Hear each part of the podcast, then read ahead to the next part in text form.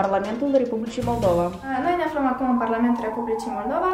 Dumneavoastră sunteți pe locul la care ați visat dintotdeauna sau aveți alte dorințe cu privire la cariera dumneavoastră? Eu dintotdeauna am vrut să fiu implicat în politică, să fiu implicat în procesul de luare deciziilor ce ține de viitorul acestei țări, deoarece am simțit că la moment tineretul este ceea ce este mai apropiat mie, în special în domeniul de educație, și luând în considerare că noi acum avem o majoritate, eu cred că eu mă aflu în locul în care pot cel mai mult valoare să aduc sectorul de tineret și țării, persoana care eu sunt la moment. Dar de ce nu un judecător sau un procuror, dar anume deputat? Care a fost motivația dumneavoastră? Rolul unui deputat sau rolul unui politician ca atare este să vină cu o viziune pentru țară. Rolul unui judecător sau procuror este într-o oarecare măsură să se asigure că această viziune este asigurată într-o oarecare măsură. Deci asta eu uh, am o viziune despre cum trebuie să arate țara, despre cum trebuie să arate sistemul educației și eu vreau să o aduc în realitate. Și anume, funcția de deputat cel mai bine îmi permite să fac acest lucru. Dar unde ați studiat? Eu fac acum studii la uh, Universitatea Sciences Po din Franța, la Facultatea de Științe Politice. Dar unde ați m-ați sfătuit pe mine să-mi continui studiile? În Moldova sau pe Depinde la ce, fac, la ce, ce domeniu ți este interesant. Dreptul. Dreptul?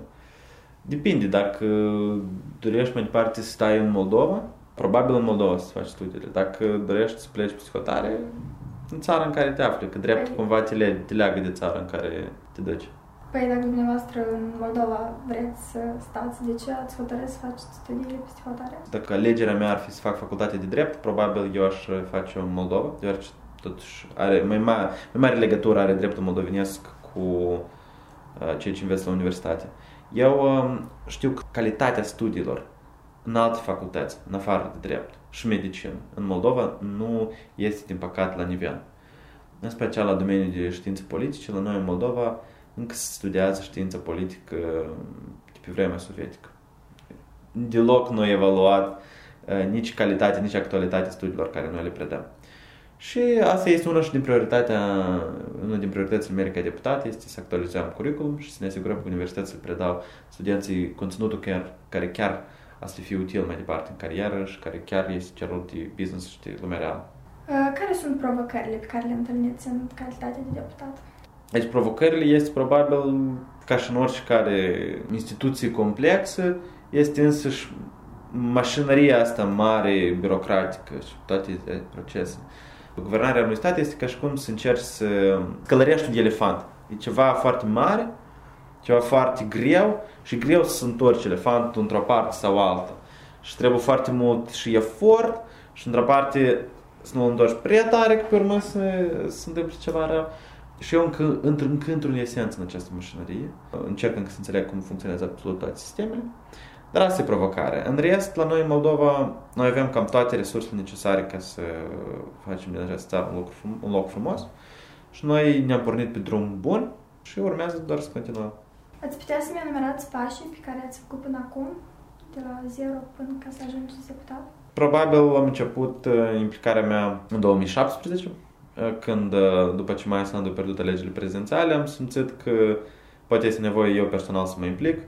Și atunci am început să mă implic în PAS Youth, organizația Tineret al Pasului. Am fost mai întâi președinte organizației de elevi, cu organizații de elevi am făcut câteva proiecte care făceau lobbying pentru interesele elevilor. Uh, unele și-au dat rezultate. Apoi am devenit președinte organizației de Chișinău, a organizației de tineret.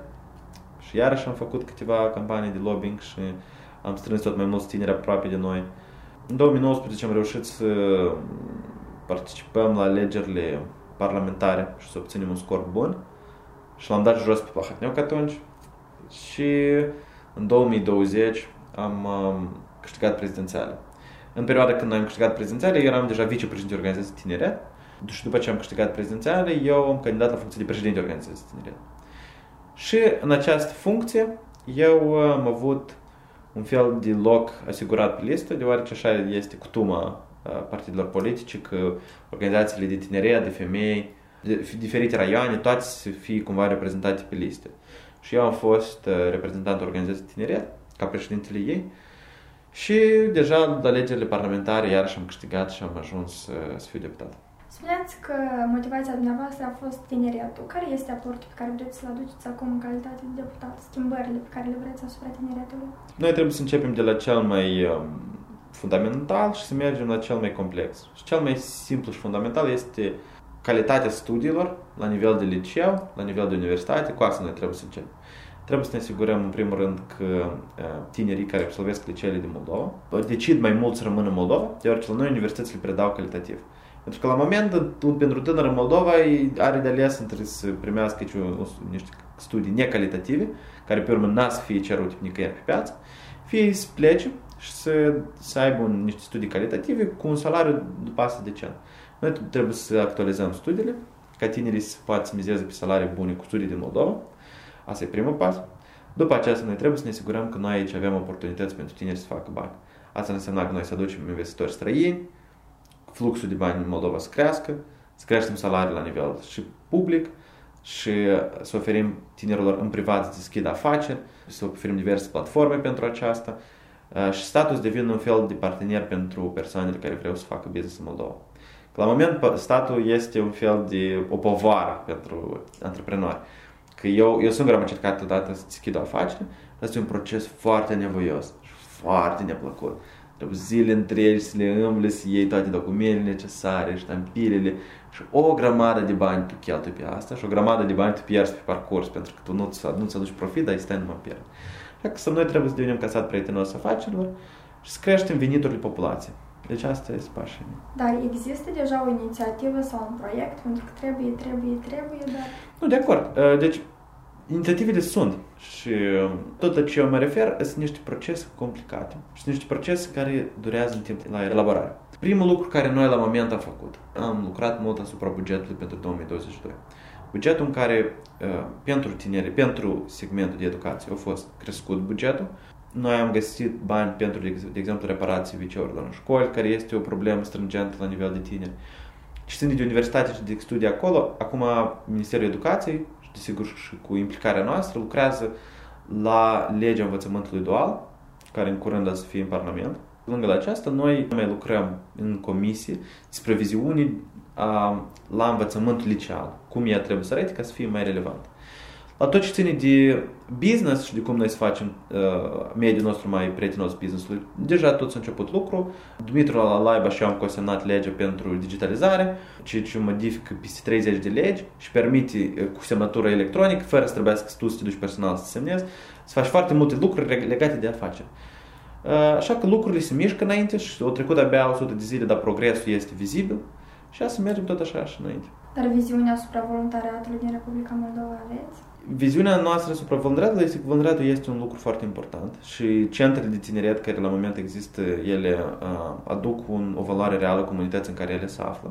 Și noi în continuare susținem centrele de tineret și voluntariatul. Noi acum lucrăm la faptul că să pornim deja probabil în următoarea săptămână concursul pentru uh, agenția pentru tineret. Și în moment și noi să avem director la agenție. Uh, noi să începem un proces mai amplu de reformă a agenției pentru tineret și ca să putem mai eficient să uh, valorificăm toate fondurile care se duc pe tineret. Noi avem foarte mulți bani care noi uh, avem bugetați pentru sectorul de tineret fiecare an, dar banii aceștia nu sunt uh, valorificați în cauza că la moment nu avem agenție. Și noi după aceea să avem, uh, lucrurile să înceapă să miște înainte. Dar uh, cu privire la carnetul de voluntariat, nu credeți că sunt nevoie de modificări în lege? Părerea mea este că însăși conceptul de carnet de voluntar este un pic învechit, perspectiva mea. Carnetul de voluntar cumva seamănă la carnet de muncă în perioada sovietică. Cumva e prea vechi, prea bătrânesc. Noi acum trăim în secolul 21 și îmi pare că noi trebuie să găsim o soluție mai tinerească la toată treaba asta cu voluntariat. Acum, care e real utilitatea carnetului de voluntar? Și real utilitatea lui este destul de mică, vorbind, vorbind pragmatic. Noi, dacă, de exemplu, să aplici la un job, jobul cel niciodată n-a să te întrebi dacă ai carnet de voluntar sau nu. Și faptul că tu spui că munca de voluntar este echivalentă cu experiența de muncă, dacă tu să pleci în domeniul privat, nimic nu echivalează cu nimic. În domeniul privat este cumva free market, unde angajatorul vrea cel mai bun, uh, cea mai bună persoană să o angajeze. Și dacă ai avut experiență într-un ONG, care real contribuie la creșterea ta ca persoană, nu, nu ai nevoie de carnet de voluntar. Ți este suficient să ai scrisoare de recomandare la ONG-ul acela, o referință în CV și este suficient ca să te angajezi în domeniul privat. Deci, carnetul de voluntar probabil poate fi considerat ca util în domeniul public. Însă în domeniul public, chiar mi-e curios câți tineri uh, aplică la noi în domeniul public, pentru că sunt puțini. Pentru că tinerii noștri se duc mai mult în domeniul privat, pentru că acolo și salarii mai bune. Dar și în domeniul public, acolo carnetul de voluntar aduce puțină valoare, deoarece acolo sunt de fel de fel de teste care tu trebuie să le treci ca să ajungi într-un job în domeniul public. Și aici, iarăși, eficiența acestea. Dar poate eu ați greșit, poate în părerea ta carnet voluntari sunt utile. Ok, el poate fi util pentru că mulți recomandă pe hotare, el este important, dar dacă nu e atât de important, de ce să cere voluntarilor 20 de ore pe lună?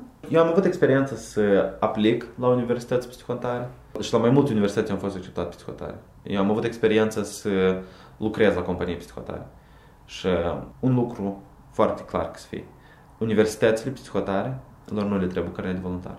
Din experiența mea personală am fost acceptat la Universitatea SSE din Riga, la Cornelius din uh, Budapesta, în NYU, New York University și deja la Sciences Po în Franța în care eu învăț. Nicăieri n-am prezentat niciun fel de act de, de voluntariat. Unica ce contează pentru ei este scrisoare de recomandare și e să fie făcută bine. Și să fie făcută de persoană care uh, reprezintă un fel de importanță socială. La nivel de privat, pentru oameni interesează competența și trebuie să dai dovadă de această competență. Fie prin portfolio, încă ce, ce poate ar fi util în voluntariat, este portfolio care tu ți-l construiești. Portfolio fie ca project manager, tu poți să arăți ce proiecte tu ai coordonat anterior în portfolio, fie, de exemplu, ca un graphic designer îți pui uh, postările tale de pe Facebook, tot ți le pui în portfolio. Ca pentru asta e util, dar care e de voluntar, mie îmi pare că nu este foarte util. De ce se cere 20 de ore? Eu nu știu. Poate cuiva să-i pare util, mie nu tare, dar poate, poate necesită să avem o discuție mai largă despre acest subiect, mai participare la mai mulți tineri, participare la business-ului, la statului. Pentru mine, tinerii care vor să facă voluntariat, ei trebuie să concentreze pe două lucruri. Primul lucru, dacă tinerii vor să facă un impact social, ei se concentrează pe asta. Dar în al doilea rând, dacă tinerii vor să facă voluntariat, e cel mai bine ei să învețe cât mai mult din experiența sa proprie. Să fie implicat în cât mai mult procese și să încearcă să tragă cât mai mult din experiența asta. Să cunoască mai mulți oameni. Să învețe, de exemplu, un hard skill, de exemplu, să facă design.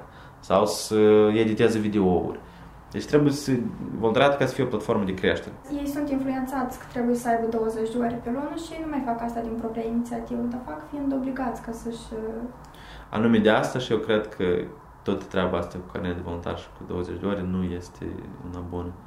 Voluntariatul real care este apreciat pe psihotare este voluntariatul care aduce o schimbare reală în societate. Dacă faci voluntariat 20 de ore pe săptămână, asta nu, nu înseamnă că aduci o schimbare, o schimbare reală. Ei așa și sunt atrași la centru, pentru că le spui că nu le dai nimic, ei nu o să vină, dar așa... Nu, asta e o problemă. Noi avem organizație de tineriat pasiv. Noi, noi nu dăm certificat de voluntar, pentru că îmi pare un lucru bătrânesc. Noi, um, în schimb, avem o comunitate în care oameni vin. Noi nu le dăm nimic în schimb, dar ei pur și simplu vin din cauza că ei aici învață lucruri noi, participă la diverse traininguri, își mai cunosc, își mai fac niște prieteni noi, își cresc o rețea, de cunoștințe.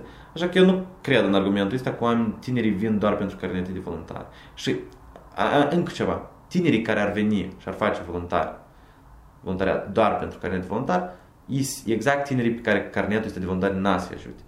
Tinerii care experiența de voluntare a să ajute, ei să vină acolo ca să-și facă niște competențe. Puteți să-mi enumerați calitățile dumneavoastră care credeți cu locul dumneavoastră aici în Parlament?